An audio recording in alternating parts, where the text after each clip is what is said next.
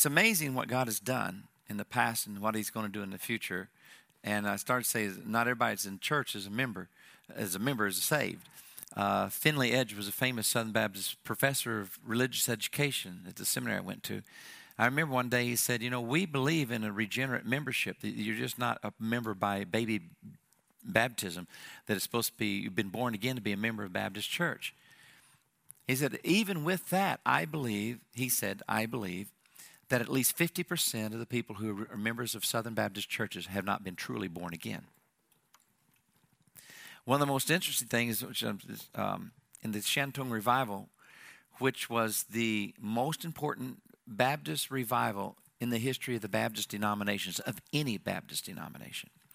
Uh, and I'd always heard it. It was, you know, the most important, the, the greatest revival. And so, uh, right after Toronto happened, um, w- within the first year, I, I never read anything about Shantung, but my professor at seminary on in evangelism, um, Dr. Uh, Lewis Drummond, who later was the president of Southeastern Baptist and then went to Birmingham and was part of the uh, Spurgeon Institute of Church Growth. And uh, uh, he said, You guys need to read about the Shantung revival. It's the greatest revival in Baptist history. So I found it. It was out of print, and I found it in um, the Presbyterian Seminary and, and, brought it. And I was getting ready to go to Europe for two weeks, so I know I would, um, oh, it was actually a month I was going to be gone. So I Xeroxed it because I had to have it back in two weeks, and I wasn't going to be gone for four. So I, I took it with me and I was reading it. I was so excited about, it. man, this is really, really exciting. So I told some people about it, and some somebody wrote me uh, and sent me a book. It was published in 1970, I believe it was. The, the original was 1933. And so this is 1970. It said you can't publish the book. It's already been republished by the Southern Baptist Convention in 1970. And so my friend who was traveling with me, he took it and read it. He said, well, I don't know why you want to print that book over anyway. It's boring. I said, what do you mean it's boring? It's just boring. I said, here, read this. The same title. And he said, now I know why you wanted to read that. Now that one was exciting. I said, well, what's the difference? He said, they cut it all out. What do you mean they cut it out?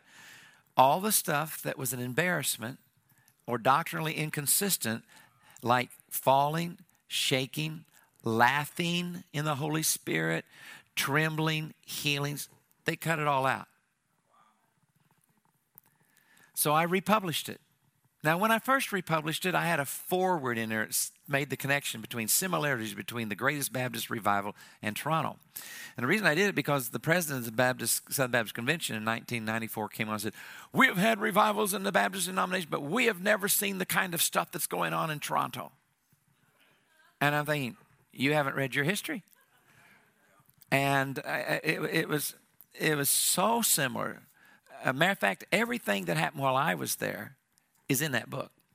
So uh, then I realized that I was stupid to put that as a forward because some of the people, they'd read it and they wouldn't read it any farther. They'd just close it down. So the next time when I ran out and sold them all, I reprinted it and I didn't put a forward. I just put an afterword. and everything I said in the forward, I said in the afterword, but then they'd already read it. Worked much better. So I, I asked my secretary to call all of the, um, Shantung Revival. I don't have it here. S H A N T U N G. Shantung Revival. Um, Dennis Balcombe was one of the great leaders in China today. Told me that in January 1994, when a revival broke out in Toronto, simultaneously in the Shantung province, which is pronounced differently now than it was then, they were having a visitation that looked just like Toronto and they had not heard about it. It was just happening simultaneously. Not only that, but there's another guy who went, who was an evangelist, who had gone up into Far East Russia amongst the uh, uh, natives, like um, um, west of Siberia, even, or yeah, east of Siberia, far be Far East Russia, I guess it would be. Yeah, I mean, it's it's. Know, over there where uh, Vladivostok's at. And uh, but anyway, um, he said he went back into the, like the Aleutian Islands where we have it is up in that really far, like what we call them Eskimos, you know, up in that area. And he went back, and they were laughing and drunk. And he said, Who came to you from Toronto? And he said, No one. What's Toronto? Well, who told you about the laughing? He said, um, Nobody. Well, how did this start happening? He said, Well, you left us uh, the Bible. In Acts chapter 2, it, they said, These men are not drunk as you suppose. So we thought if they were accused of that, they must have looked like it. So we asked God. We want what they got. You know, the thing about revival is we're so f- afraid that we might be associated with somebody else's ministry that's a little bit different from ours, that we want to differentiate ours from theirs. So, in the first great awakening, it was, I don't think it was a separate move of God from the great evangelical revival under Wesley and Whitefield in England. Uh, I think there's one great big move of God transcended the ocean in uh, the uh, 1858 uh, or the Second Great Awakening, uh, I, I, believe that it just wasn't Cane Ridge was separate from what was happening in the universities. There's all one big move of God with both the worst of the places, which was that time Cane Ridge where it was at, it was called Rogues Harbor because so many people had moved there that were fugitives from the east this was when Kentucky was the west part of the United States. And uh, th- th- they even had a vigilante group raise up uh, uh, that t- to fight the criminal element, and they lost the battle. But God wanted in a revival. But the other part of the revival was amongst uh, universities on the East Coast in the Second Great Awakening. And they, at the time, wanted to differentiate it. It was one great big move of God. The 1858 uh, prayer revival. started in Hamilton, Ontario, and it went to New York City. And, and uh, after a while, it's like one, America was in a prayer meeting. Well, there was a great outpouring also in, in the, in the uh, United Kingdom today um, of, of a move of God. There's something like there was this connection between, uh, especially the United Kingdom and, and um, the um, United States, about revivals.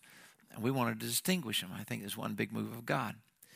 Um, when you get to the uh, Pentecostal revival, you really see a lot of wanting to differentiate. You have um, in uh, 1901, you got Parham. In 1904, you have uh, Evan Roberts and Welsh, then the Welsh revival. In 1905, uh, you have an outbreak of revival in uh, India and if I remember correctly, also in Santiago, Chile, uh, at the, what later became the Jotabeche United, uh, Methodist Pentecostal Church. At that time, it was Methodist, and they get kicked out. Um, and then you had 1906 uh, Seymour, and 1907 you had the great Pyongyang revival in in in uh, North Korea. Uh, and and say these were, they are differentiated. I don't think so. I think these are this is one great big revival that's so much bigger than what we thought, and God taken around the world. Now, sometimes there was a connection between what they heard in one place. For example, there was a strong connection between Azusa Street and uh, Evan Roberts in Wales. There's also a strong connection between Jotabeche Methodist in Santiago, Chile, and what was happening in um, um, India, which they'd read about. Which, by the way, some of these revivals uh, you've got significant leaders, but also you got insignificant people who are catalysts in it. For example, in the Jotabeche, a janitor came to the senior pastor, who was a medical doctor as well as a pastor, and was the general superintendent of the Methodist Church before they kicked him out. And um, um, and this janitor came and said, "I think you're supposed to call your most holy people to pray." And I forgot for so many days in a row, and he he did it he, he, he, believed the janitor was hearing from God. He did exactly what was happening. And after they did it, the power of God fell, and they had a mighty, mighty outbreak of, uh, of revival. Um, so, moving up more into the 20th century, you have um, the after the revival of Azusa Street. The next major revival in the Pentecostal denominations was, um, and, and, and it's really funny because the people who were in it wanted to dis- differentiate. He said, You're confusing. These are not the same. But they are one big move of God, though there were differences. And so you have uh, Branham in 1946, the angel speaks to him. He begins his healing ministry that really does catapult uh, into the greatest revival of healing in America in world history since the uh, day of the apostles, I believe. And, and so that was 1946. In 1947, you have the latter rain movement that broke out in Saskatchewan in the Sharon Orphanage. And uh, I met this guy. matter of fact, the lecture I was going to give, I'm off on something else already. Um, so I'll do this one after a while or another time.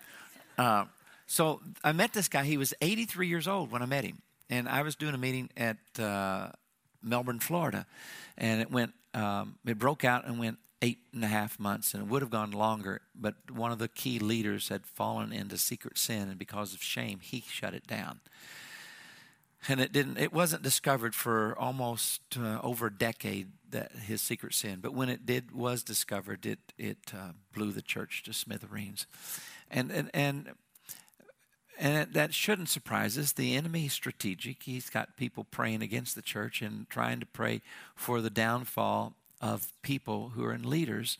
And there's a lot of witchcraft against us. And, and so it doesn't mean it wasn't god. It just meant in the in the enemy got his hand in one man's life. And because of that it actually caused the shutting down of that move of god. It could have gone on longer because the this was actually the host pastor um, not the one in leadership. And but anyway um, so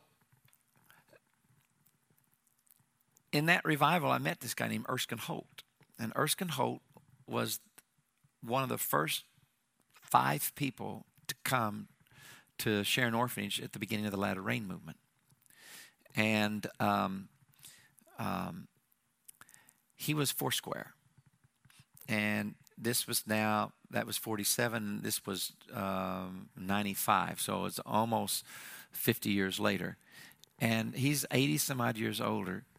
And uh, had just come from Vladivostok and was on his way to Argentina, and he's still traveling 180 days a year at 83 years old. I stayed in touch with him. He wanted me to do something. He called me and said, Why don't you come down? Let's do a meeting together. He's, he's 90 at that time. And then I went to saw him in the hospital. He had a, a, a second stroke. And he was so bummed. He said, I don't get to go anywhere. They won't let me go. I am just stuck. Only place I get to preach now is Florida and Georgia and Mississippi and Alabama and South Carolina and North Carolina, but I don't get to go anywhere. And because he had traveled his whole life. So he was talking to me and he said, um, Well, you're confusing the two because um, I, I call it the uh, Uh, 48 Healing Revival. He said, in 1947, it was a latter rain movement, and our emphasis was about prophecy and it was healing, but it's all connected to local church. And the 48 healing revival is a different move of God. And with, I, I, by the way, I do disagree with him. I, I, think it was different, but it was still one great big move of God. And and then so he got 46, 47, 48 healing revival, 49 Puff Graham. When William Hearst sent out something to all of his reporters Puff Graham. And that's why Billy Graham was just picked up by all the media, and uh, he had just had his experience up in the in the mountains. I'd been actually stood in the very place where he had this visitation of God, where he had an experience after his conversion that was just really was powerful. That that um, actually was right before he was catapulted into his ministry. So I believe that was one great big move of God. So when you get about 50, um, well, you got the charismatic renewal, and it went all over the world. And uh, the, basically, it moved into the Jesus movement. And, um, and then you have in 1993, Rodney Howard-Browne has this outpouring at Lakeland at the Carpenter's Home Church, and it, it was uh, extremely powerful. And uh, in 94 it was myself going to uh, Toronto 95 on um, Mother's Father's Day. Mother's Day was the Vineyard thing in, in 80. Uh, I forget what it was, but anyway, in Father's Day you have Steve Hill at um, Pensacola at Brownsville, uh, and uh, that's in 2005, and then in 1995 uh, and in 1996 you have Steve Gray at Smithton and about the same time, somewhere in there, you also have the, a revival is breaking out all over America at evangelical colleges. So for me, it's not that what Rodney did was different from what I did, and what I did was different from what Steve did, and what Steve did and John did is different from what Steve Gray was doing. Is again one major move of God that was affecting um, actually all of the world uh, because people came from all the world and went back and it was spreading. I think it's important to see it that way. Otherwise, um, we're missing how great God is. Man, when I heard a year later after Toronto that the Pensacola opened up, I said, God, I know what you're doing. You're opening up a water. You're opening up a watering hole that's more culturally re- relatable to Southern Pentecostals. But I didn't think it was a different move. As a matter of fact, when I went there, uh, they still had the, the, the ministry guidelines with Toronto Vineyard printed on the top that, that they were using. And, and, and uh, Lindell Cooley and um, Brenda Kilpatrick uh, had both gone to Toronto and been powerfully touched, though John himself didn't go. And it's interesting, at the time, John wanted to make a point of, I didn't go to Toronto. Uh, kind of distancing. And, and I, have also heard another one of the major leaders saying, Well, I don't like what so and so evangelist is doing because I think it's you know. But it really was one major move of God. Big revivals. Now, that's one of the points I want to talk about. Is revivals are bigger than what we think. They become world revivals. Not all of them are world revivals. Uh, that one was.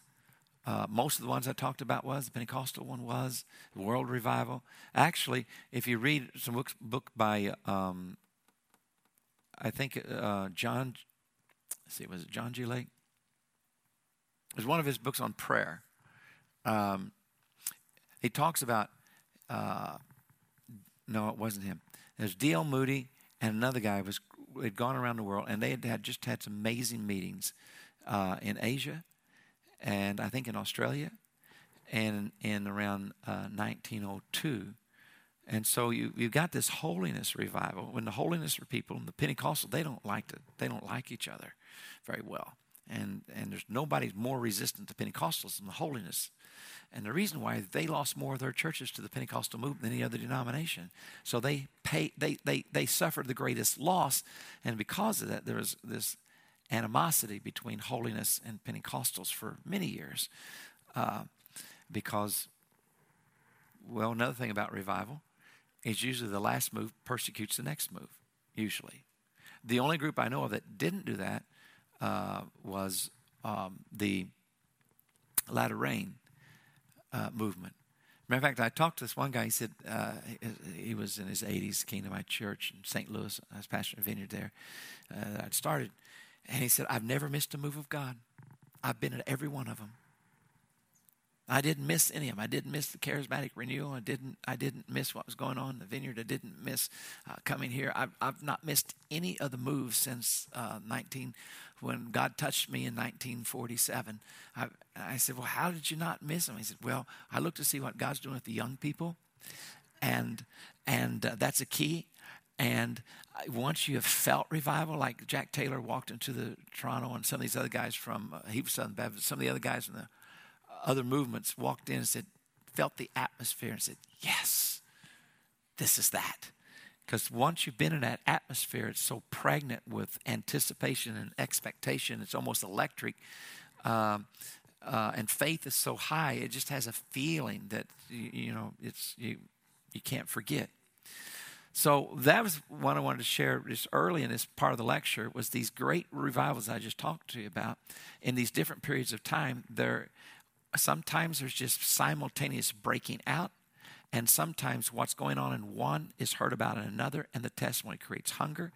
And um, um, there is persecution. Um, as a matter of fact, one thing I want to point out is if you if you to ask uh, what's the one gift that you don't see very much in Pentecostal churches, I'd tell you what it is it's prophecy. Do you know that most Pentecostal churches has a void of prophecy in it? There are exceptions, but as a whole, there really is. Why? Because the Pentecostal denominations basically rejected latter rain. It's interesting. I was reading yesterday on the way up here about uh, Jonathan Edwards writing about, and, and, and, and Wesley, both two different revivals, writing about, or not two different two different continents, writing about both of them saying the reports were greatly exaggerated about our abuses. For example, if you mention Toronto to most people, they say, oh, that's where the dogs barked. They're, the first thing they're going to say, animal sounds. Now, I know they did happen. They even, uh, they even happened here in Dallas. Because I was just, Pastor told me last night. He said, well, some of that happened in my church. Uh, but I, I, could, I could put on both hands out of, out of um, 21 years and 180, 250 days of meetings a year, and sometimes five and six sessions a, a day, and usually morning, afternoon, and night.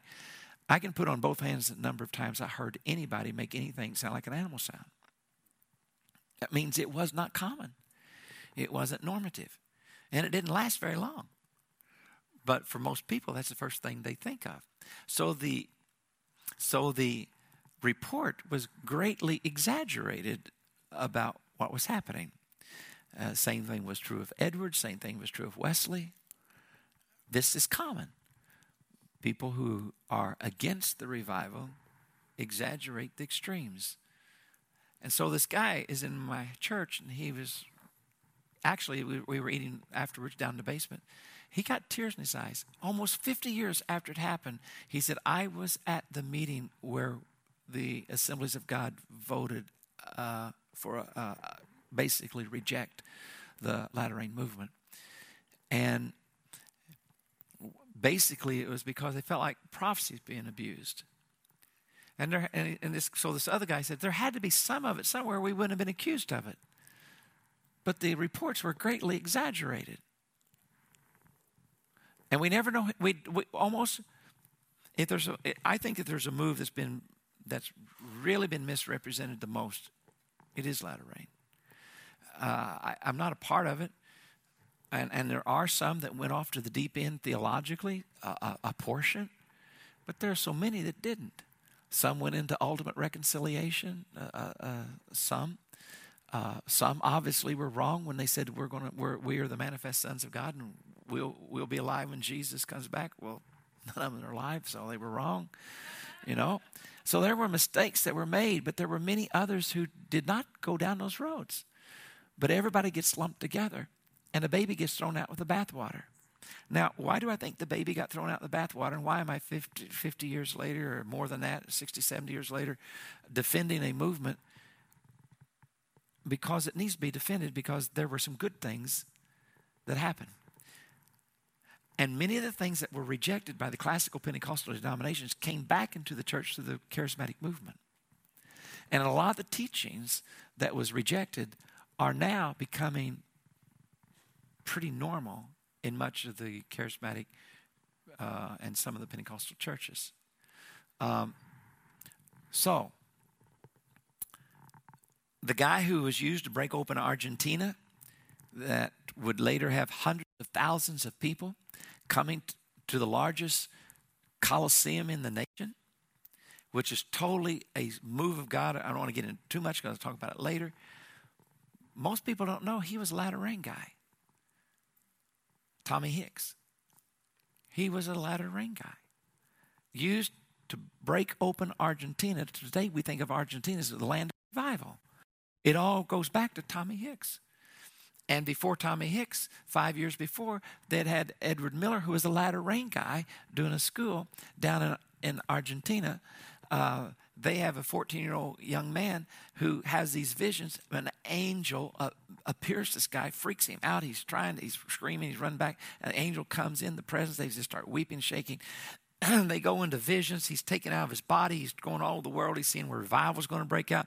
He's he's basically downloading just stuff and they're writing it down as fast as they can about one day. And, and, and Argentina at that time, no Protestant movement in over 100 years has had hardly any impact. You can't get 500 people together. And, uh, uh, and, and they're hearing that they, they're writing down the stadiums will be full. Great healings like we've never seen are going to happen. These are young people, teenagers in the early 20s. Most of them were teenagers.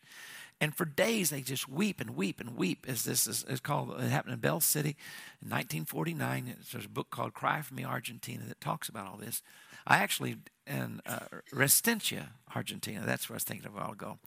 Um, I was in Resistencia and I met the man who was in his 70s who was the boy that had the visions and stuff and, and got him 50 years later to talk about it for the first time. I reckon, wait a minute, I've read about you.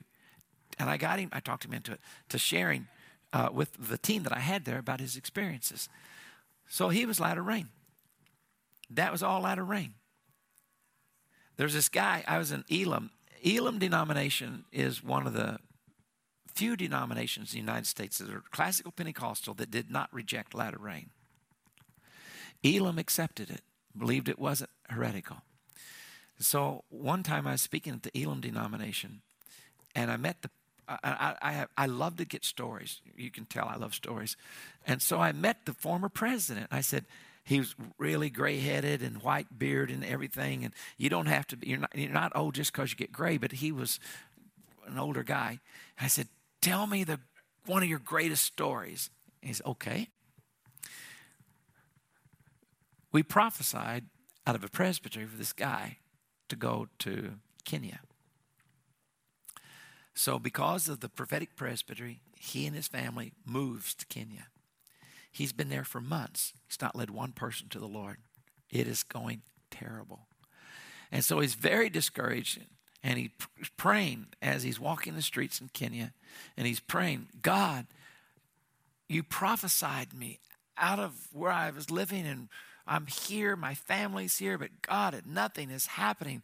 Lord, I feel like we've missed you. God, I'm discouraged. You have got to do something. And as he's praying, there's also a group of people with a whole crowd of people coming down the street carrying a casket on their shoulders. And the word he hears is go up and pray for the man in the casket. So he goes up, lays his hands on, gets him to stop, tells him what he felt like God said. He lays his hands on the casket and he prays for the man in the casket. And a, and a few moments later, you hear this. And they open it up, and the guy's alive. And revival broke out immediately. Today, and, and he said, Today, there are 10,000 churches there that were birthed out of that revival that was birthed by a guy who was sent out by latter rain. Edwards, Jonathan Edwards said about Chauncy, his critic, that um, he mentioned three things that the critics did wrong. Um, one of them was they only reported, they exaggerated report, and they didn't report everything that was happening. They only talked about bad, never talked about the good. And they said that's, that's not right. Uh, secondly, they didn't uh, use they didn't use the Bible correctly. They only used text that would seem to support their rejection and ignored the text that seemed to support the revival. And um, I forgot what the third one was right now. But the point I want to make on it is the exaggerated uh, extremes and not not acknowledging the good that was happening.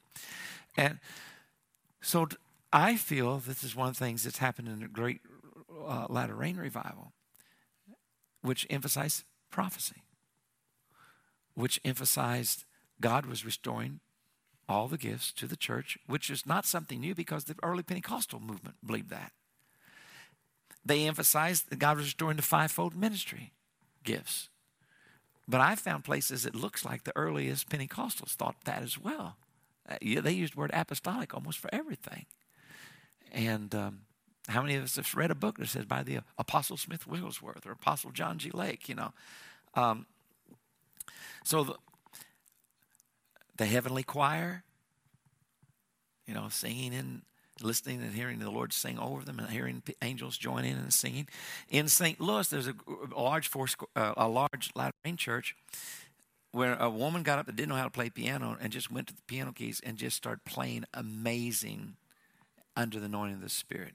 Um, so I asked Erskine one time, I said, Tell me, um, I'm one of the leaders of this present move of God. You were one of the leaders of, the, of this, this move of God that you were in. Is there anything you can tell me that would not make mistakes that you guys made? He said, well, What you hear were our mistakes. I mentioned, well, abuse of prophecy, and I named off two or three. See, I, some of that had to happen or it wouldn't have been accused of it. That wasn't typical. He said, That's what man said. I'll never forget this day. He said, That's what man said. That's why we were rejected by leaders and denominations. But do, would you want to know what God said? I said, What are you talking about? He said, well, I was in a meeting one time where the Lord just spoke prophetically through someone and said, I am getting ready to lift off of this move and I'm not going to come back in this kind of power again any number of years, which was the exact number of years, the fulfillment of the beginning of the charismatic movement. And he said, and I'm going to do it for this reason. And he said it had nothing to do with any of the accusations and concerns of humans. God's concern was not the abuse of prophecy, not that he's for the abuse of prophecy, but you know, said that wasn't the big issue for him. It, it, it, it wasn't the talking about the restoration of the fivefold offices. None of that. What it was for God, he said, I was restoring the apostles and prophets and all these gifts, office gifts for the equipping of the saints for the work of ministry. But you guys have been focused on who's an apostle and who's a prophet, and instead of equipping the saints for the work of ministry, and because you have not been equipping the saints for this reason, I'm lifting my spirit. So Erskine looked at me, and at that time we'd only been there, only been going for about uh, less than a month, and we'd trained 3,000 people from T- Peter Lord's Church, Baptist Church at Titusville, Florida, to the Vero Beach Assembly God, and to the Melbourne Tabernacle, and all the, you know all that whole area. We'd already trained 3,000 people in, in, in how to pray for the sick and witness and stuff. And he said, he looked me in the eye and said, Randy, never stop equipping the saints. So this is a huge thing priesthood of believers, a huge thing. We want to make it where everybody can pray for themselves and get delivered. But we don't want the priesthood of the believer that we can actually be priests and bringing, you know, being on blessing the other people and, and being able to. Uh, matter of fact, one um, Robert, no, that's not the right word. Um, he's an English guy. He wrote a book on the prophethood of believers. Um, Roger Stronstad or something like that. You guys know what I'm talking about? Roger. But anyway, he, he said, really, this is what the new covenant was all about. That we'd all we'd become uh, that what Moses said, would that all of God's people be prophets? That we could hear and we could speak on behalf of God. We could hear and speak and, and accomplish things because the power gifts are related to revelatory gifts. And when we believe, and especially as, as Dr. Ruthven had taught us, faith in the New Testament and in the Old Testament is begins with hearing God and obeying what you hear and persevering in the conflict that comes because of your obedience. That's the biblical understanding of faith. Now, if that's the biblical understanding of faith is based upon hearing God, what does it do to biblical faith to come up with a doctrine that says we no longer can hear God speak other than through Scripture?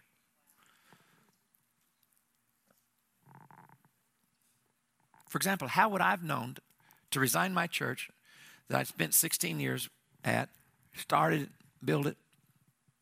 How would I have known to resign in 2001, move to Harrisburg, Pennsylvania? It's not in the Bible. I've looked. There's nothing there that says tell Randy Clark in 2001 he needs to resign and move to Harrisburg. But God loves faith. And without faith, it's impossible to please God. So we could also say God is pleased by faith, and God likes to create situations where we can respond in faith. And He does so by speaking. But if you don't believe He speaks other than through Scripture, then there's that really puts God in a straitjacket. There's so much that he, that Scripture cannot specifically speak to us about that the Holy Spirit can. And those principles are actually in the Scripture, in the Scripture itself that says that we ought to have these types of uh, expectations and understanding of faith. So I want to back up. I want to tell you. I want to show you another thing about revival to avoid or for discernment. Um, scripture says, "Behold, I knew a, a new thing." Revivals is, has similarity to past revivals, and they have differences, uniquenesses. And it's almost always the unique new thing that's happening that causes many people to reject it, causes it to be spoken ill of, and causes even the last move sometimes to not believe this is God. And when we go back just in, in the United States, uh, you have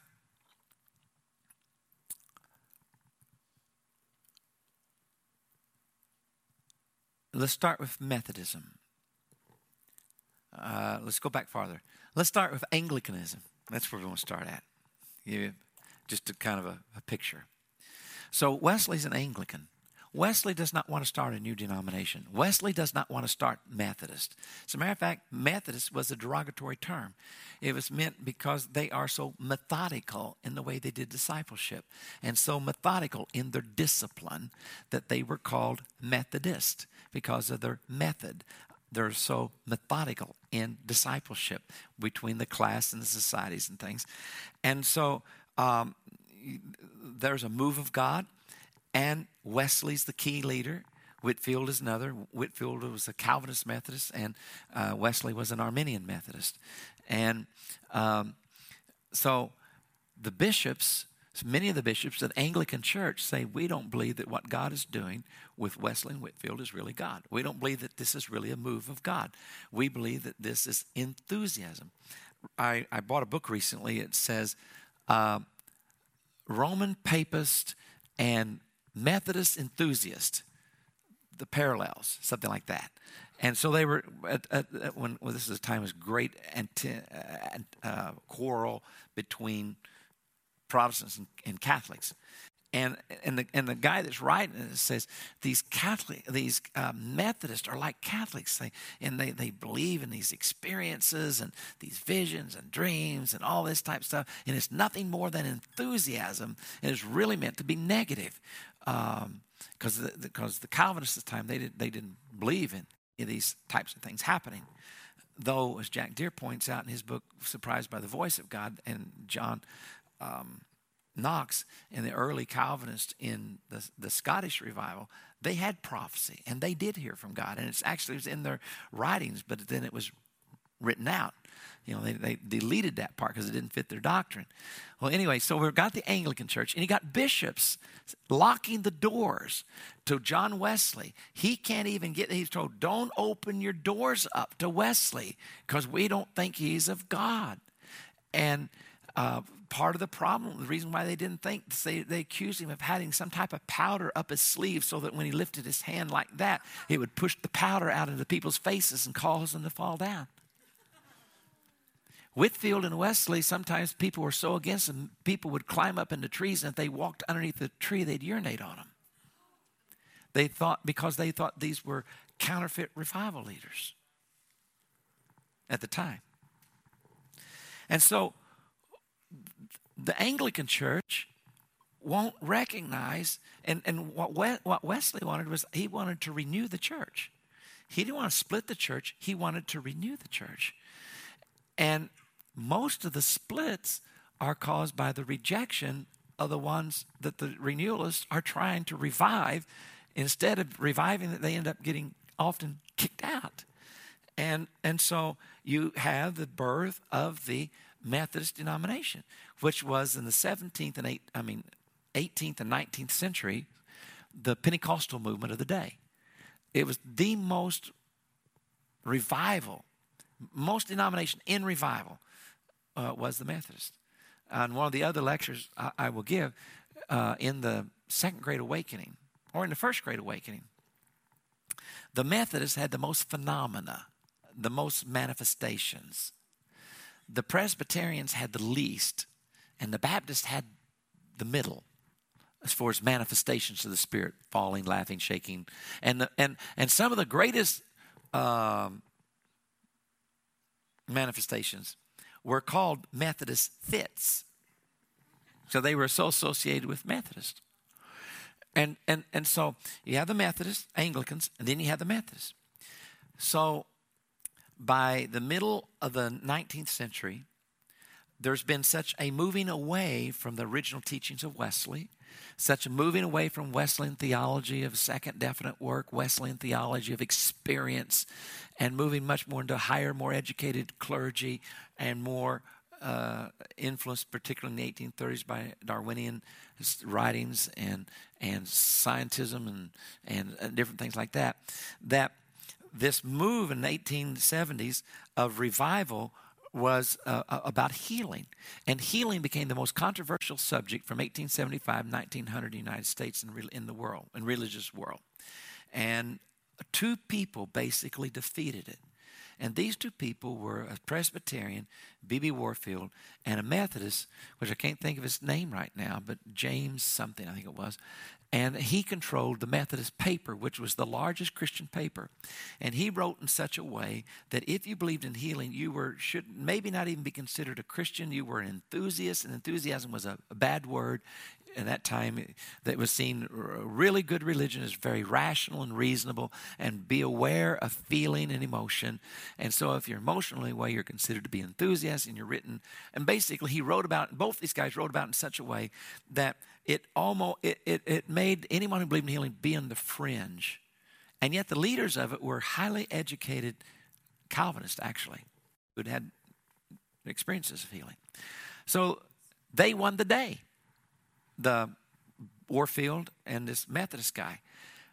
They won the day, but in winning the day by having control of the media, and this is the thing, the ones who control the media seem to have won the day. And so fear, because of the writing, caused many to back away. But as a result, the more Wesleyans within Methodism felt like they were being ostracized and shut out of leadership. And so between 1875 and 1900, you had 25 new denominations form in the United States. That almost all of them were splintering out of the Methodists, who were rejecting the older ways, their revival, and uh, the things that they had been noted for and was mu- much more becoming much more liberal in their theology and the professors and, and, the, and the schools.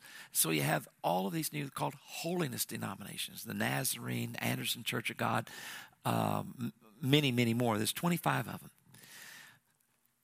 And so by, they're only about 25 years old, and some of them are much less than that. Then, out of the holiness denomination and their teaching, uh, uh, and by the way, one of the weird things about that I've never understood until I looked at it historically was why do Pentecostals believe in a system of interpretation eschatologically or in time interpretation that's dispensational? When dispensationalism itself rejects the gifts are for today. How can how could the Pentecostals develop an eschatology that's basically dispensational when dispensationalism rejects Pentecostalism. My other question I had was how, how could denominations that don't believe that there can be um, revelation after the scripture that can be accepted we must av- avoid it because it can give us a false doctrine or a new doctrine or something that's not biblical how can they accept a teaching that goes back to 1830. in a Port Glasgow, Scotland, with a young Scottish lass named Margaret MacDonald, who has an vision, it was called. Others times I've looked at it, it's more like considerations that she's writing down. And she shared it with uh, uh, John Darby. And John Darby recruited uh, a, a guy on the east coast of the United States to draw a chart. And then he influenced this other guy, and together they trained C.I. Scofield. How can people who reject modern day revelation yet believe in a doctrine of end times that's based on a modern day revelation. I, I, I struggle sometimes seeing the consistency of these things. So,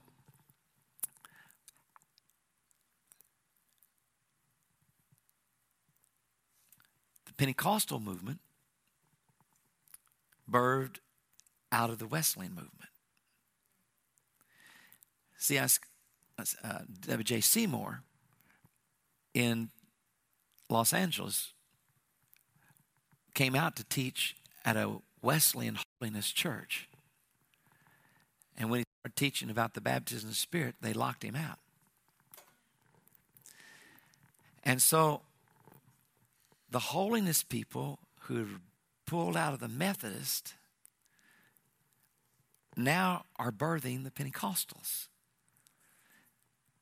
And the Pentecostals was trying to go after an original experience that, that had been c- kind of in the history of Methodism, of powerful experiences after conversion. And there was rejection. One of the Pentecostal movements that was founded It's called Foursquare. It's founded by a woman. Why was it founded by a woman? Because the Assemblies of God wouldn't ordain her because she was a woman. So she starts her own denomination. She has a strong healing gift. Today, there's tw- I've spoken to some of the largest Foursquare churches in Brazil, thousands of members in, in them, 12,000 churches there. Almost half of them are pastored by women. So you have the Foursquare that's didn't really get rejected by, but the, the, you might say the, the woman pastor was kind of rejected in that day, Aimee Semple McPherson. So he got this Foursquare movement. Then all of a sudden, Jesus starts filling people and saving people on Haight Ashbury and amongst the hippies. And you have the birth of what's called the Jesus movement.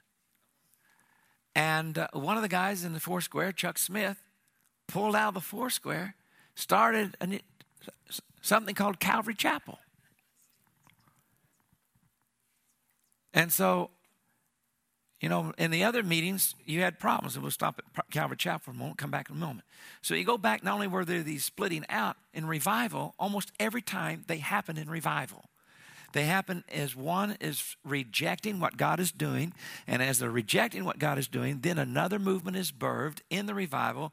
And after a time, it seems like they begin to stir up some people that we remember the way it used to be. They go after God. Others are not happy with that. They like it the way it is now. And usually, when the apostolic leaders die, administrators get hired to clean things up. But administrators are not usually apostolic. And so it begins to die down.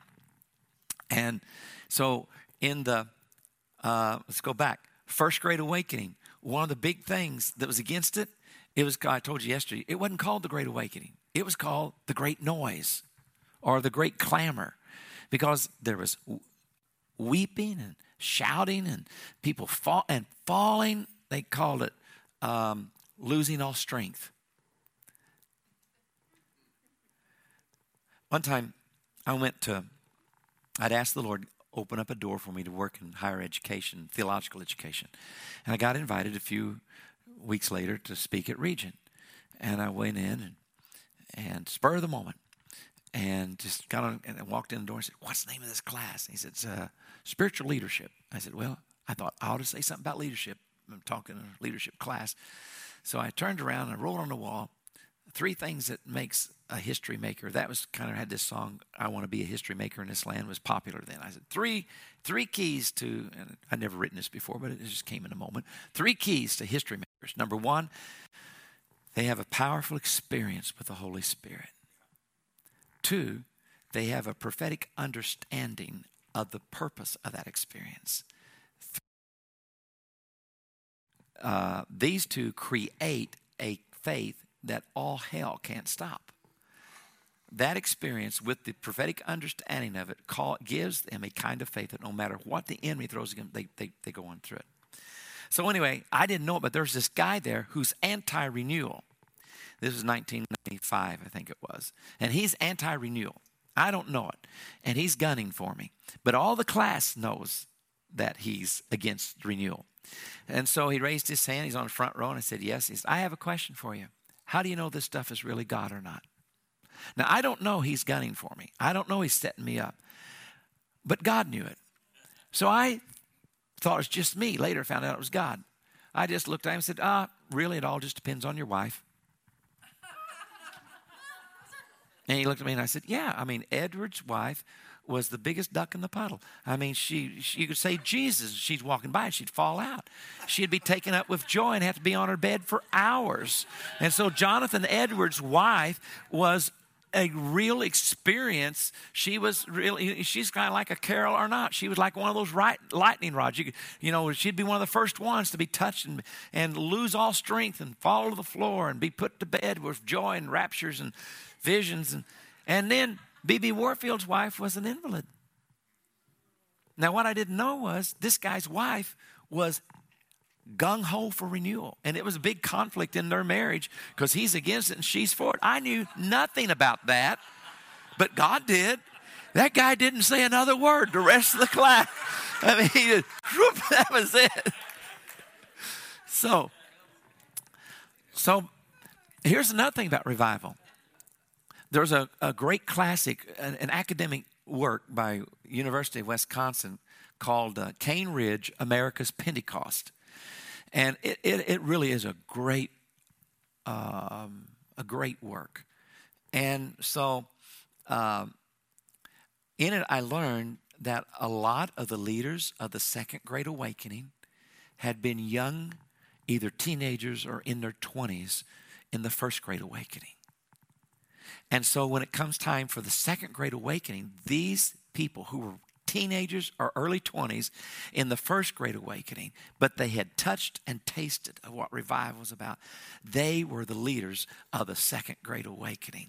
And, and, and there, there had been this log cabin up in Bucks County, Pennsylvania, just north of Philadelphia, where they were being trained, and then they'd go down through the Appalachian Mountains into, in, into the um, Tennessee, I mean, in Kentucky, West Pennsylvania, all, all the way through there.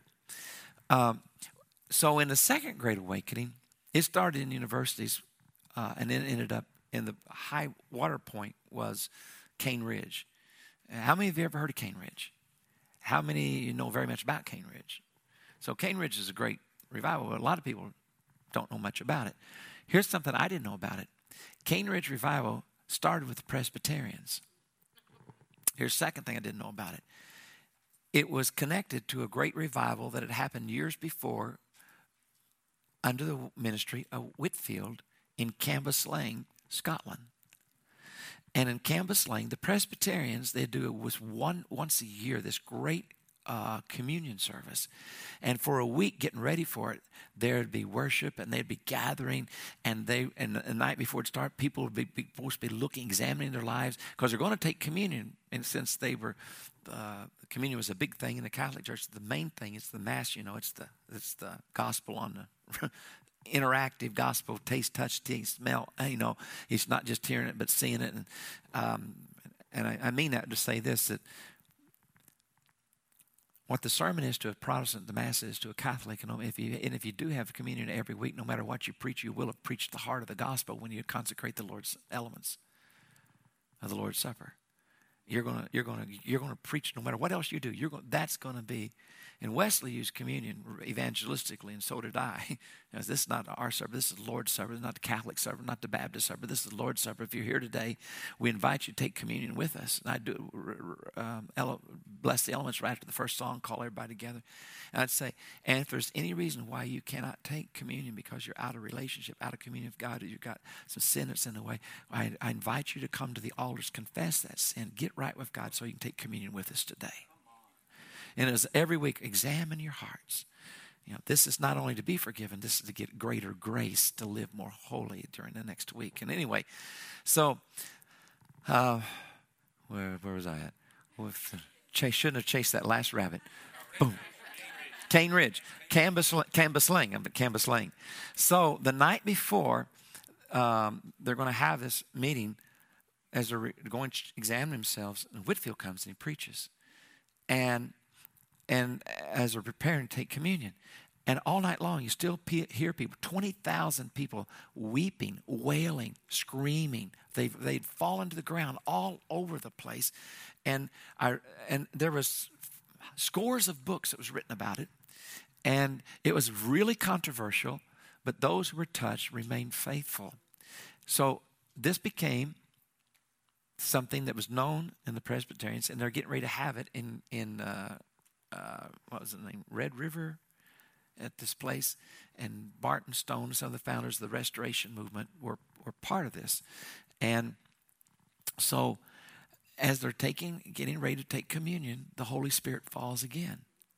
Which, by the way, in the Moravian movement, they're getting ready to take communion at midnight when the Holy Spirit fell. And that prayer meeting that they had just started went 100 years, 24 7 and a great revival of, of uh, not just evangelism, but missions was born out of revival that was born. The Spirit fell when they were taking the Lord's Supper. We talk about Wesley and Whitefield, but we, and we know about Aldersgate. But Fetters Lane was where they were taking communion at 3 o'clock in the morning. And God unzipped heaven and the Holy Spirit fell upon them. About 30 of them. They were fell to the ground. They got up and they shook England. So the Cane Ridge revival, oddly enough, happened at the communions service, just like Cambuslang had done. That's why it's called a, America's Pentecost. It was the high water mark. Sometimes you could see as many as uh, a 500 people at one time just falling as if a battery of a thousand guns had opened up upon them. Shrieks and cries would rend the heavens. It was the first time they talked about dogs barking, was at Cane Ridge. Sounds like dogs barking. But other people say it wasn't really dogs barking, and what it was, they taught it tree and the devil. Some of them said that because the manifestations had been so strong that they were weakened in their body, they'd put their hands up against a tree and the gasping for air. Ah, ah, ah, was mistaken for barking. Was really the exhaustion of what they just experienced under the power. That, that's one of the theories uh, about it. So, in the Second Great Awakening, after it's over, it's 1800. After it's over, in the next four years, the number of Christ, the number of people who were active members of the Presbyterian Church, which had the least manifestations, doubled. And the number of members in the Baptist church tripled. And the number of members in the Methodist church quadrupled. Now, there's a direct correlation between the amount of manifestation, which I think is direct correlation to the degree of power that people were being touched with, to the growth of those denominations.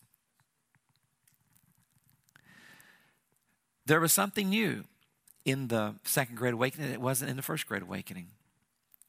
And that were what we call the Methodist fits. It was more than falling to the ground. Um, it, it, people would be taken with them, saint and sinner alike.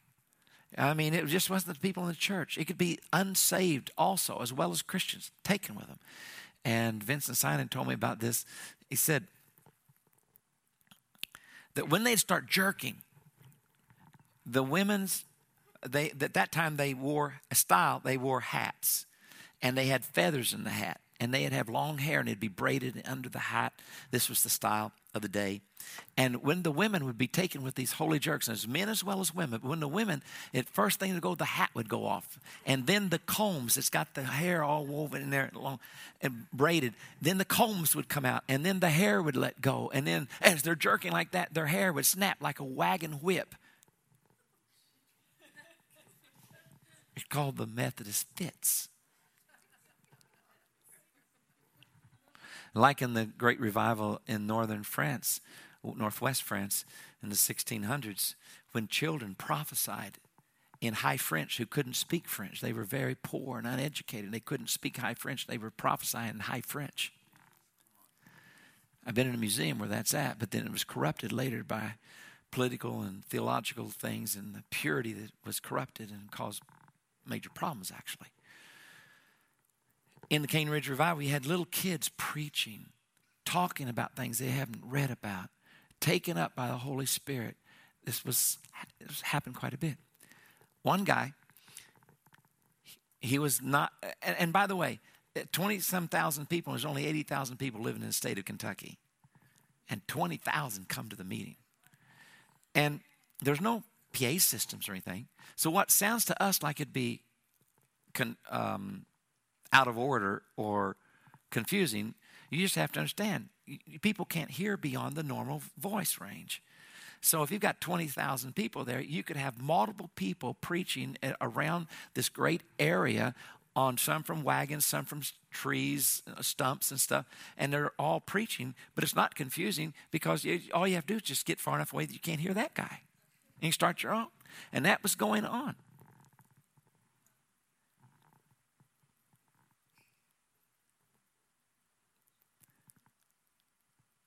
And some of the great leaders, one of them are Peter Cartwright, who became one of the great, one of the most famous Methodist circuit riders of all time, came under conviction in that meeting, and a few weeks later was saved in another camp meeting. Now, one of the things that happened in Cane Ridge was this guy came, and uh, we, would question today would we believe this is God or not?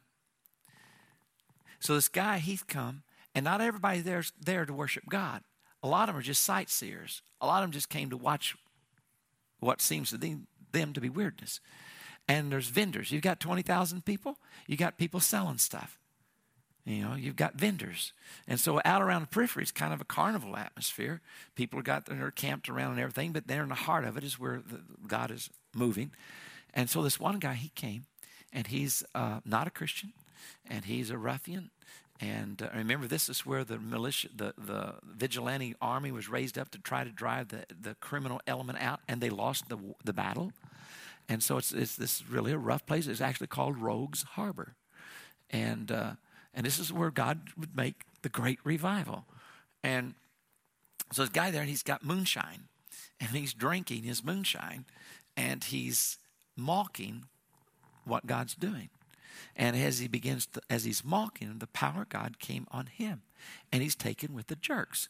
And he starts jerking and the more he, he's getting angry and he starts cursing a vile blue streak of curse words.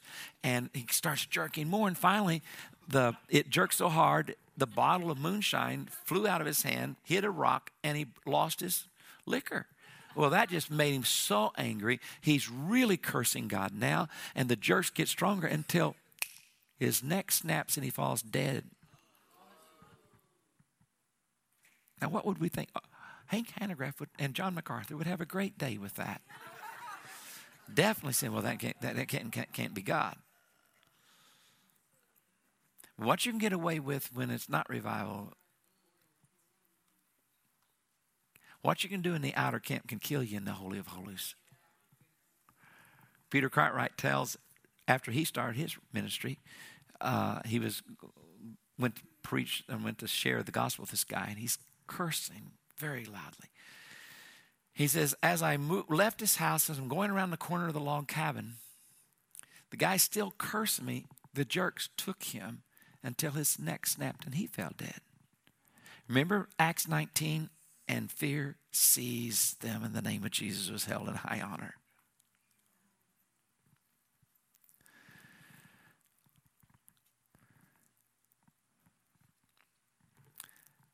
It was estimated that 50% of all Christians in Kentucky were taken by these manifestations in the next few years. And up to one half of the Christians in the whole South had some type of the what we call a motor manifestations from the the crunchers was just the crunchers just mild jerks Put the crunchers on steroids and you get the Methodist fits.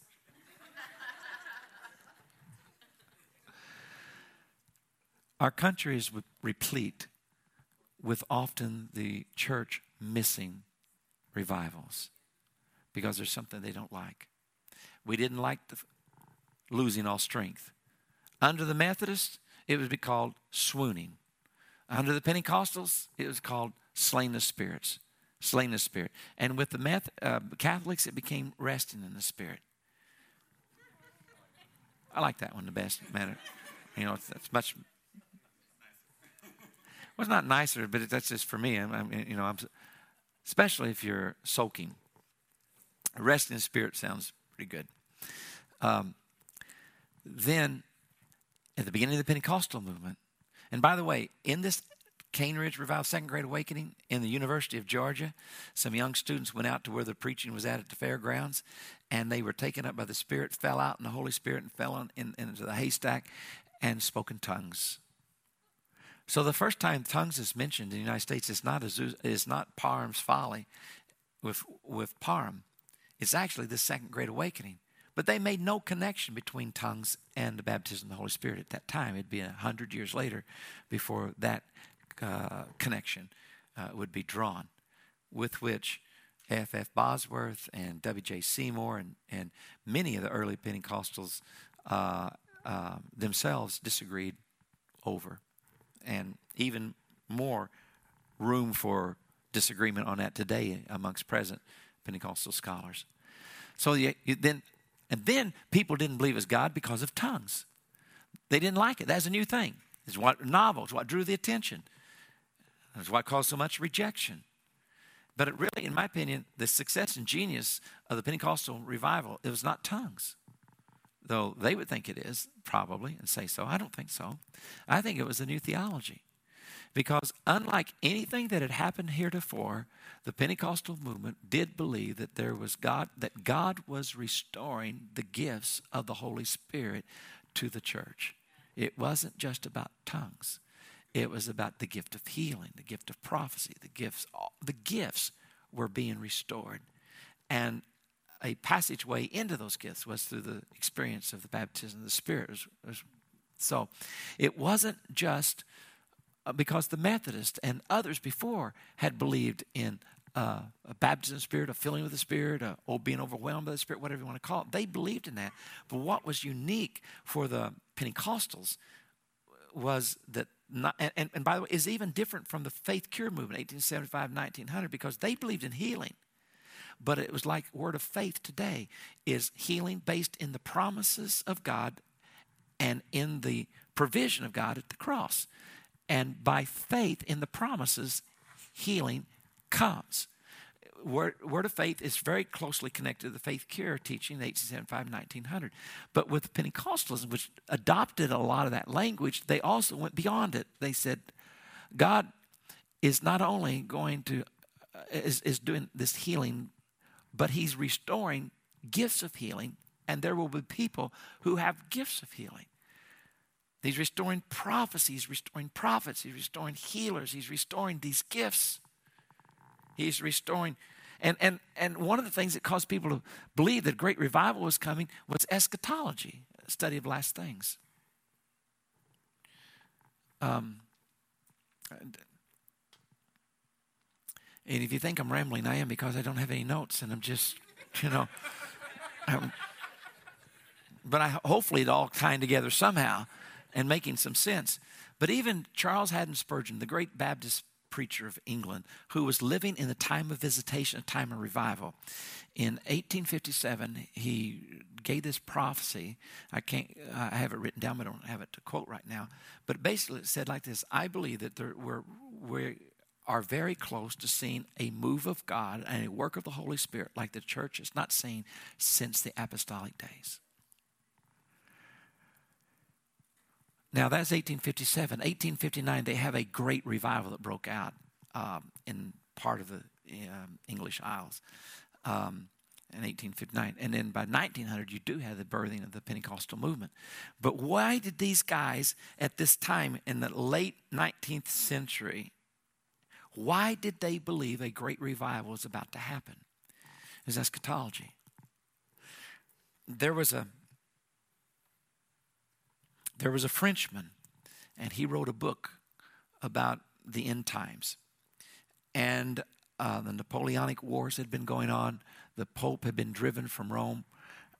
The um, uh, a prostitute had been placed in Notre Dame Cathedral uh, as a, a, goddess of wisdom. Uh, they changed the days of the, of the uh, calendar, and, and reason now reigns, and and and and they thought surely with this prostitute in Notre Dame University, this must be the abomination that makes desolate, spoken of by Daniel and also Matthew 24. And so, if this has happened, then this must be the generation that's going to come that Jesus is going to come back.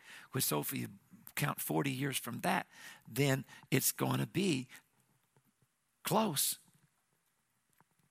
Jesus is coming anytime. It was that eschatological viewpoint that caused people, because they did believe, even the Puritans believed that revive, God is going, the kingdom of God is going to advance through revivals. And so God is always going to be moving through revivals. But at the end of time, there will be the blessed hope is going to be the kingdom of God is, is kind of like uh, even J.R. Graves of Great Southern Baptist who founded Southwestern Baptist Theological Seminary was not a premillennialist. He was a postmillennialist. And premillennialism did not take hold in the United States until after the Civil War. It took the great Civil War with the great hundreds of thousands of men that died in the inhumanity that, that the North and South did to each other that, that, that shot a hole in the head of the optimism that was in the American psyche and caused us to believe that things are getting worse now. And, and in 1830s, when the first pre-trib rapture theory ever came out, was 18. You can't find it prior to 1830, and so you have a switching from postmillennialism, which was teaching that the kingdom is now advancing, the church is expanding, and um, but at the very end, God is going to restore all the gifts and offices that was in the early church in a great final end time revival. Now that's switched. And what becomes the most popular view in America, which never has been the most popular view of, in Europe and many other places, was the pre trib, premillennial view of second coming, which basically says it's not going to get better, it's going to get worse. And before Jesus comes, the, the last church is Laodicea. That's the church that's lukewarm. So if you believe in this view of eschatology, you will not expect a great out-time last days revival. You will expect the opposite. And so if you hear about it, it's going to be hard for you to get excited about a last days revival if you're think, well, I just want Jesus to come and rescue us. And then once he takes the church out, then 144,000 Jews is going to do more without the Holy Spirit than the church could do with it. It's kind of the eschatology. Um, I'm being a little facetious there, but but what wasn't known was the guy, er, John Irving. No, not John Darby. Irving. Irving. Edward Irving. Edward Irving, the founder of the Apostolic Catholic Church, which was the first time in England that tongues has been restored in prophecy and things, and he got defrocked and because of his uh, kenotic view of, of Jesus, uh, believing in a strong emptying, um, uh, and he died in not long after that, and kind of shame. It put a lot of fear in the hearts of many people. But uh, anyway, he believed that he was interpreting a book that went along with uh, Margaret MacDonald's experience that was became part of the C.I. Scofield Bible. But he also found this book, and he thought it was written by a converted Jew. But it was a pseudonym, and the guy really wasn't converted Jew. He was a Catholic priest who was aware of, of some of the eschatology so negative toward Catholicism, and it went along with this pre-trib rapture things came together at the same time. So how did it, how then did this come become a part of Pentecostalism and evangelicalism in America? In these holiness meetings, before the holiness denomination started, they had these big meetings, and there'd be scores of thousands would come, and Moody was there, and and this is where um, E.W. Kenyon was heavily influenced. And even Pentecostal, the dictionary of charismatic Pentecostal movements misunderstand Kenyon because even Pentecostals say he was influenced by New Thought, which is not true. Joe McIntyre's book on Kenyon, E.W. Kenyon, The Man and His Message, The True Story, he's a friend of mine. McIntyre was given Kenyon's personal diary of his life.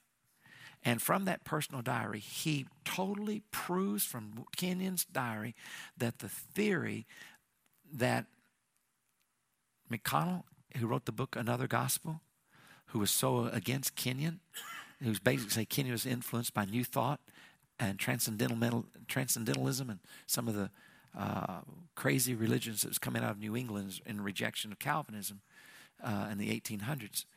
But the truth is, Kenyon is not influenced by them. When he's in, in uh, Emerson College, which is the hotbed of, of uh, this type of teaching, he was only there one semester while he was backslidden. And the teacher trying, uh, a New Age teacher, wasn't even teaching it yet.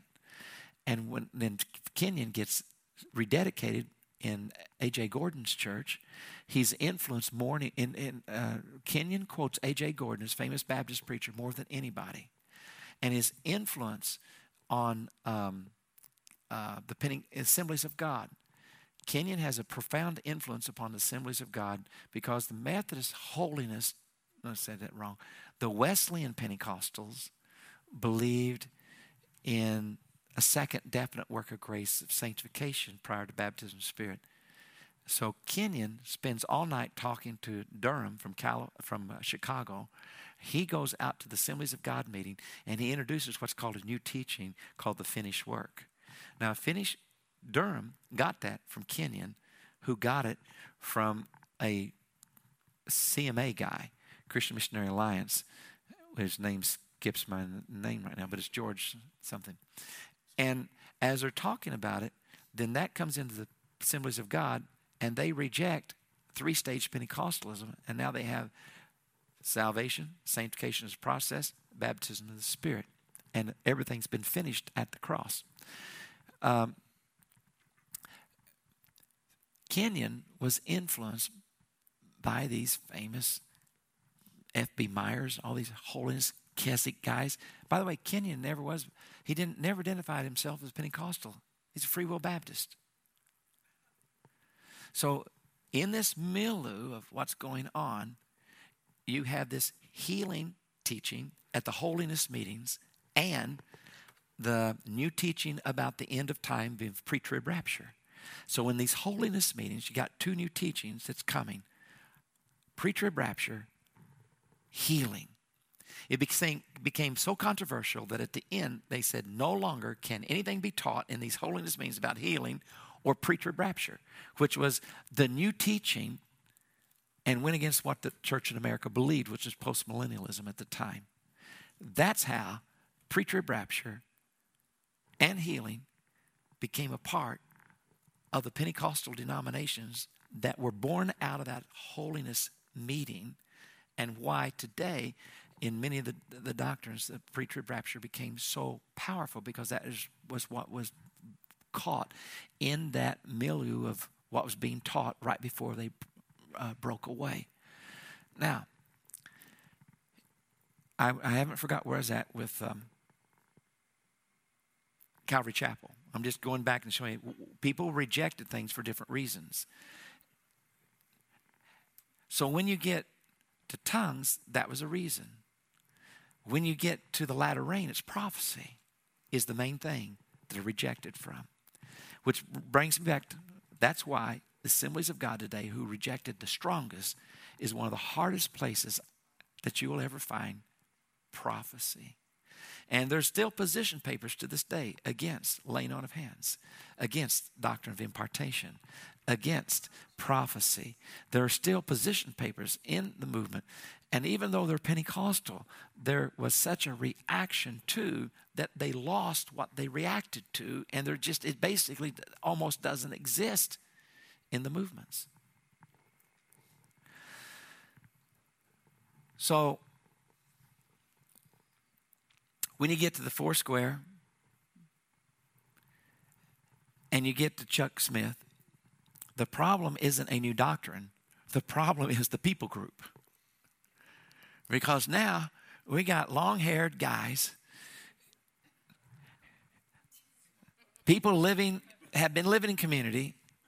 We've got flower children looking for peace in the wrong places, you know. All you need is love. Do, do, do, do. All you need is love. Well, they had the right idea, they're just looking in the wrong place. And God all of a sudden decides to do a people movement, and the Jesus movement starts. Much of the Church of America rejected it. And those of us who were in the Jesus movement, most of us were cutting our teeth on Salem Kirban, The Guide to Survival, Hal Lindsey's late great Planet Earth.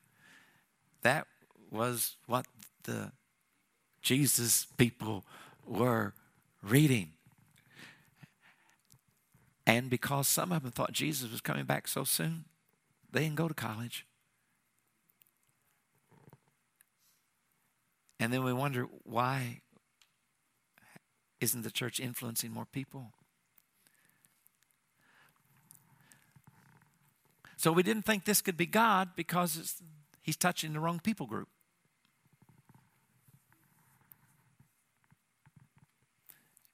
This charismatic revival 10 years before that, that couldn't be God. Because I told you earlier, because we got people doing things we know God would never have people do that. You can't, you can't be sanctified and drink.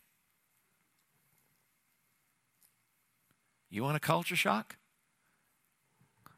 Go to Europe.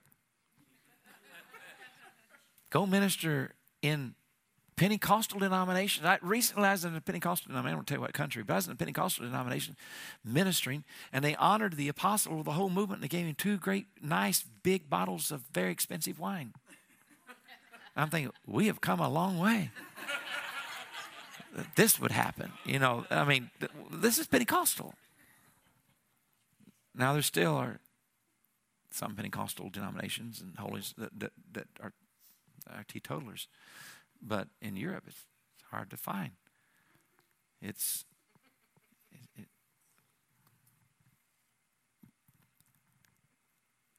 we choose our sins. It's so much easier to be a little Pharisee if you got a rule book that you can say, "Well, I don't do these things," than it is to say that my heart is ravished with love for God and the kingdom of God. One of the things I had learned, I grew up out of a Baptist church. We were teetotalers. And uh,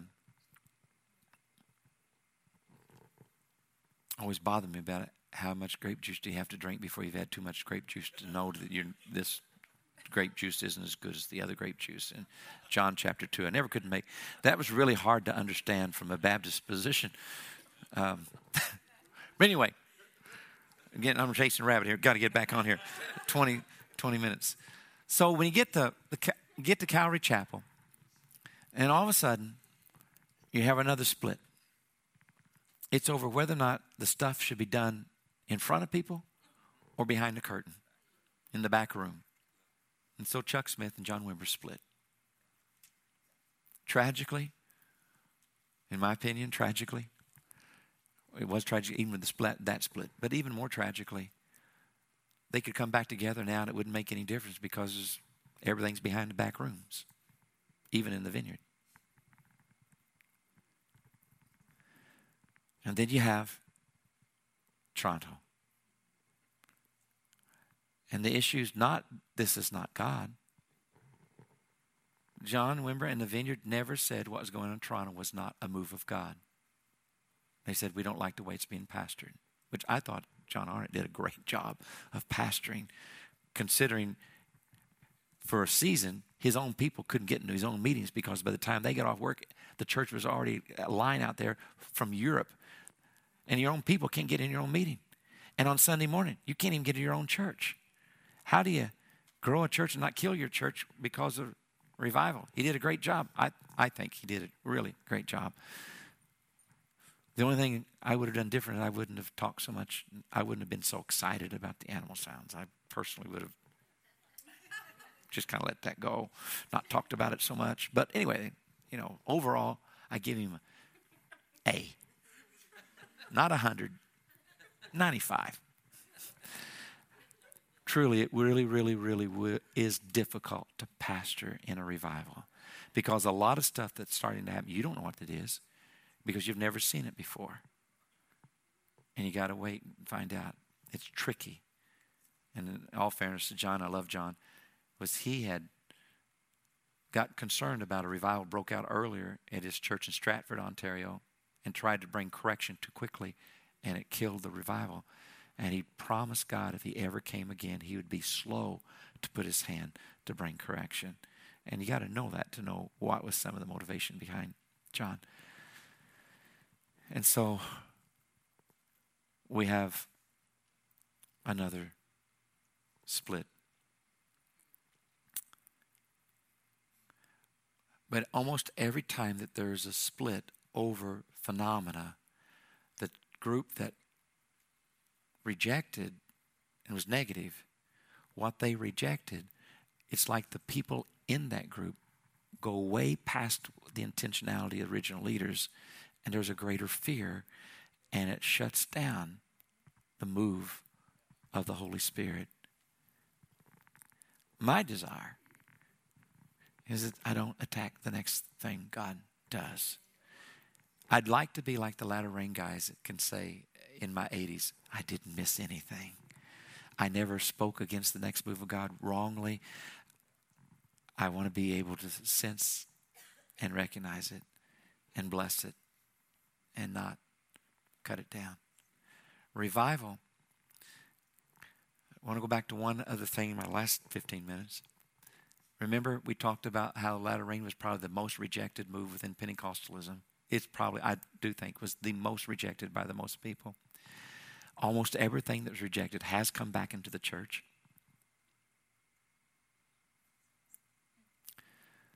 The great revival in Argentina was led by latter rain. Great revival in Kenya was led by latter rain. One of the greatest leaders today in, to the Chinese people is Dennis Balcombe. And I've been with Dennis. I've been. I interviewed the uh, went with um, a Chinese guy, Chen, and uh, from the LA area. We went to China, and I met the seven leaders of one of the largest underground church movements in China. And all of them, independent of each other, I interviewed them at uh, different places, told me 25 million people have come to the Lord from the starting with us seven. It covenanted together to reach China. We have 25 million people that have come to the Lord through people we've reached, to people they reach, to people they reach. And this was in the 90s, and I said, you know, in America right now, we're having trouble over prophets and apostles. So what do you guys call each other? They said, brother. now, how they, they do not use the term apostle, but you better believe the people in those movements, they know who these guys are, and they carry great weight. There's five guys and two women. All of them been in prison. Some of them have raised the dead. Some of them had been beaten. Many of them had been in prison more than once. And I talked to them. This is what they said. 80% of our 25 million came, this was 19 around, in the, in the 90s, probably around 95, 96, somewhere in there, 97. They said 80% of the 25 million that come to the Lord have done so since 1988. So I get curious. I said, oh, well, tell me, what happened in 1988? Now, I would not have used this language. This is my, not my language. This is not my theology, not my language, but I knew what they meant. Dennis Balcombe came and brought us the Holy Spirit. And Dennis has got pictures of them falling and laughing as the Spirit of God fell in their midst. But they don't honor each other so much for, you know, how raising the dead or anything like that. What they honor the most is you spent time in prison for your faith.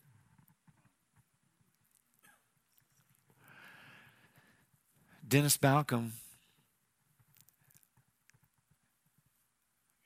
Violet Kiteley's son, Paul Kiteley, told me, he said, Randy Dennis will never tell you this, but there's another 60 million that's been influenced by his ministry. I said, Well, what is this ministry? How did he do this? Dennis was sit out by Sister Kitely, whose husband was killed in the Aleutian Islands by a Japanese attack plane while she's carrying her son.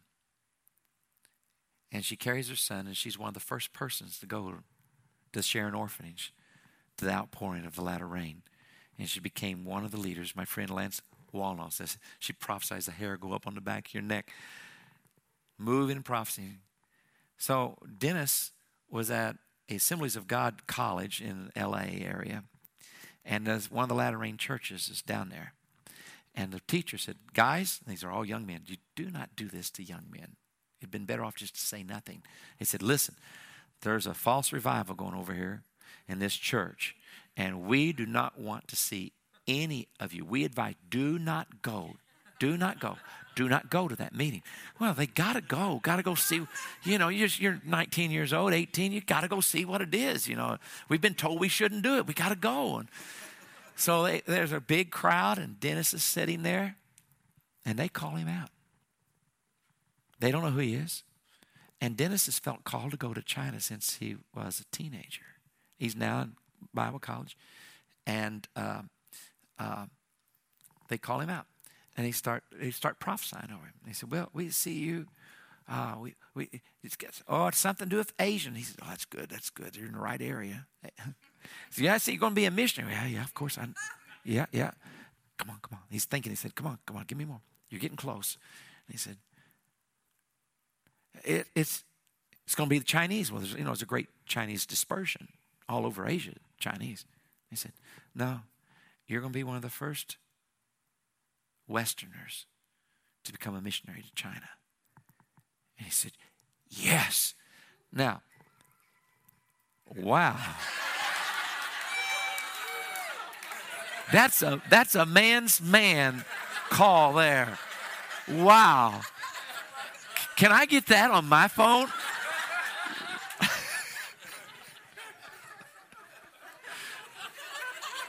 How many of you guys you're you want to finish that? anyway, so I interviewed Dennis about prophecy. And I want to say this. I think some of the most wisest people you could talk to today about prophecy would be that stream of the latter rain that didn't go off into universalism, uh, didn't go off into manifest sons of God, um, but the group that stayed true to orthodoxy. Why? Because for the last 50 years, they're the only Pente- pretty much few of the Pentecostals that's allowed prophecy, that's perfected it, that's learned how to, the do's and don'ts, that's learned wisdom about it. And uh, I learned a lot from them. So Dennis was in my office, and this is what he said. He said, Randy, we should never allow prophecy to direct us unless it confirms the inner witness in our hearts. There's, and unlike in the charismatic movement, everybody's giving everybody a prophetic word. In the latter rain, you couldn't prophesy the prophetic presbytery. You couldn't prophesy somebody unless their pastor was there. And they would say, Your pastor is to weigh everything we say, is to be a safety, more or less, to confirm or to correct or. And there's a lot of wisdom in that. So Dennis Balcombe was was basically confirmed his call. He said, it, it, you see, I wasn't led by that. That confirmed what I already had in my heart. It gave me faith that what I felt like God was leading me, it now had been confirmed by others. So if you get something and it doesn't bear witness to what's in your heart, you don't go with it. So it's, I think that's extreme wisdom. So now back to ending this thing up. Toronto was rejected because of manifestations. Most, all of them except the animal sounds, were not new. They have a history that goes back for hundreds of years. The falling can go back into the Middle Ages. I've read from in Catholic. Matter of fact, some of the stuff that my friends who were prophets talked about, I couldn't find anything in Protestant history. I had to go into Catholic history to find parallels to what they were talking about of some of the great saints of God who were mightily used of God in the Catholic Church, uh, where they too had these types of out of body experiences and things uh, that some of my prophet friends were talking about. Um, the papal preacher, uh, writes in one of his books called, uh, I believe it's come like, um, I don't know if it's holy inebriation, I think, but it's talking about getting drunk in the Spirit. This was something that the, in the Middle Ages Catholic experienced when the Holy Spirit came upon them. That they would laugh, that they'd be drunk. This is not new to the history of moving of the Holy Spirit in the church of Jesus Christ. And by the way, I'll close with this. To say that something cannot be God because it brought division is not a good place for a Protestant to stand.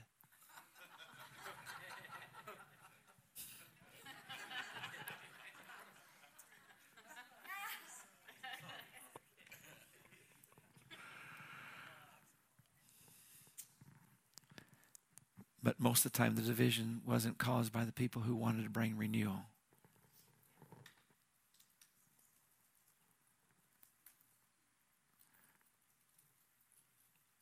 So, what do we take away from this?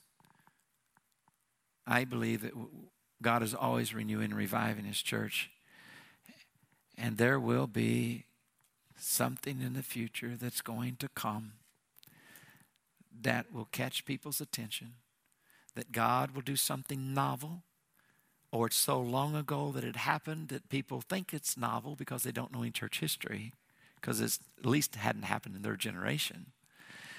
And people become interested because of the new thing God is doing. God is good at marketing and knows how to gather a crowd. But the new thing that's often a manifestation related to his presence and power becomes a controversial thing. And it's almost always the church, part of the church, that speaks against the move of God. Someone asked me, why was it that what happened in Canada did not affect America and England the way it did some other places like Mozambique? And I said, because Mozambique didn't have a church strong enough to fight it.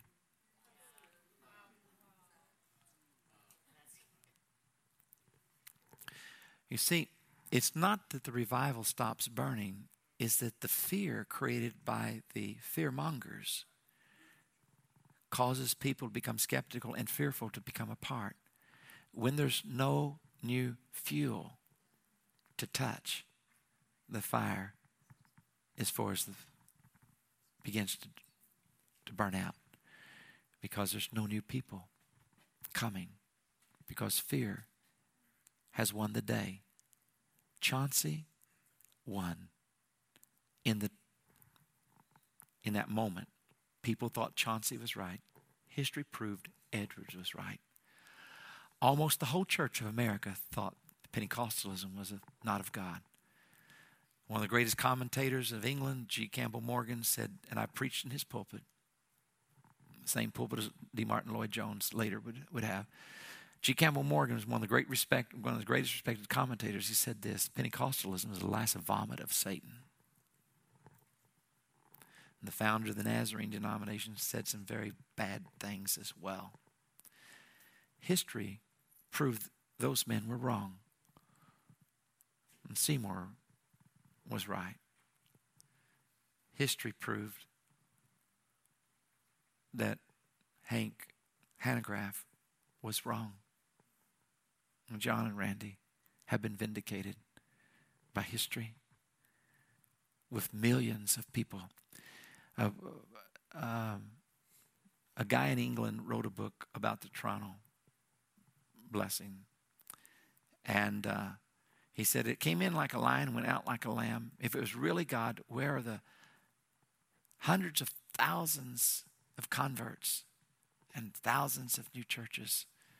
I wrote him an email. I found his email and I wrote him an email. I said, The answer is they are in Ukraine, they are in Mozambique, they are in Brazil, they are in other countries. And it's not hundreds of thousands, it's millions of new believers and scores of thousands of new churches. And that is just the stream I'm in. What about Pensacola, which I don't know anything about the fruit in the sense I don't know because I just haven't studied. I am definitely, please do not hear me say, I don't think there is. I think there is. I just don't know about it. I believe that there are probably thousands of churches all the world that came out of that, the people that went out from their firestorm schools and stuff. Just, but just from the one part, not Smithton, not Pensacola, just Toronto, which I believe is only a part of that move. Millions of people scores of thousands of churches have been started.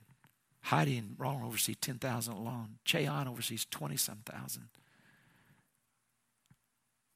That's just two of the six of us that's in the Revival Alliance network. I honestly believe if we'd put all the whole thing together, just to that one season of visitation in the late 90s, that we would have multiple millions of new converts and scores of thousands of new churches. I'm talking maybe even hundreds of thousands of new churches that were started. I'd like to close with one statement. Toronto, from hell's perspective, was no laughing matter.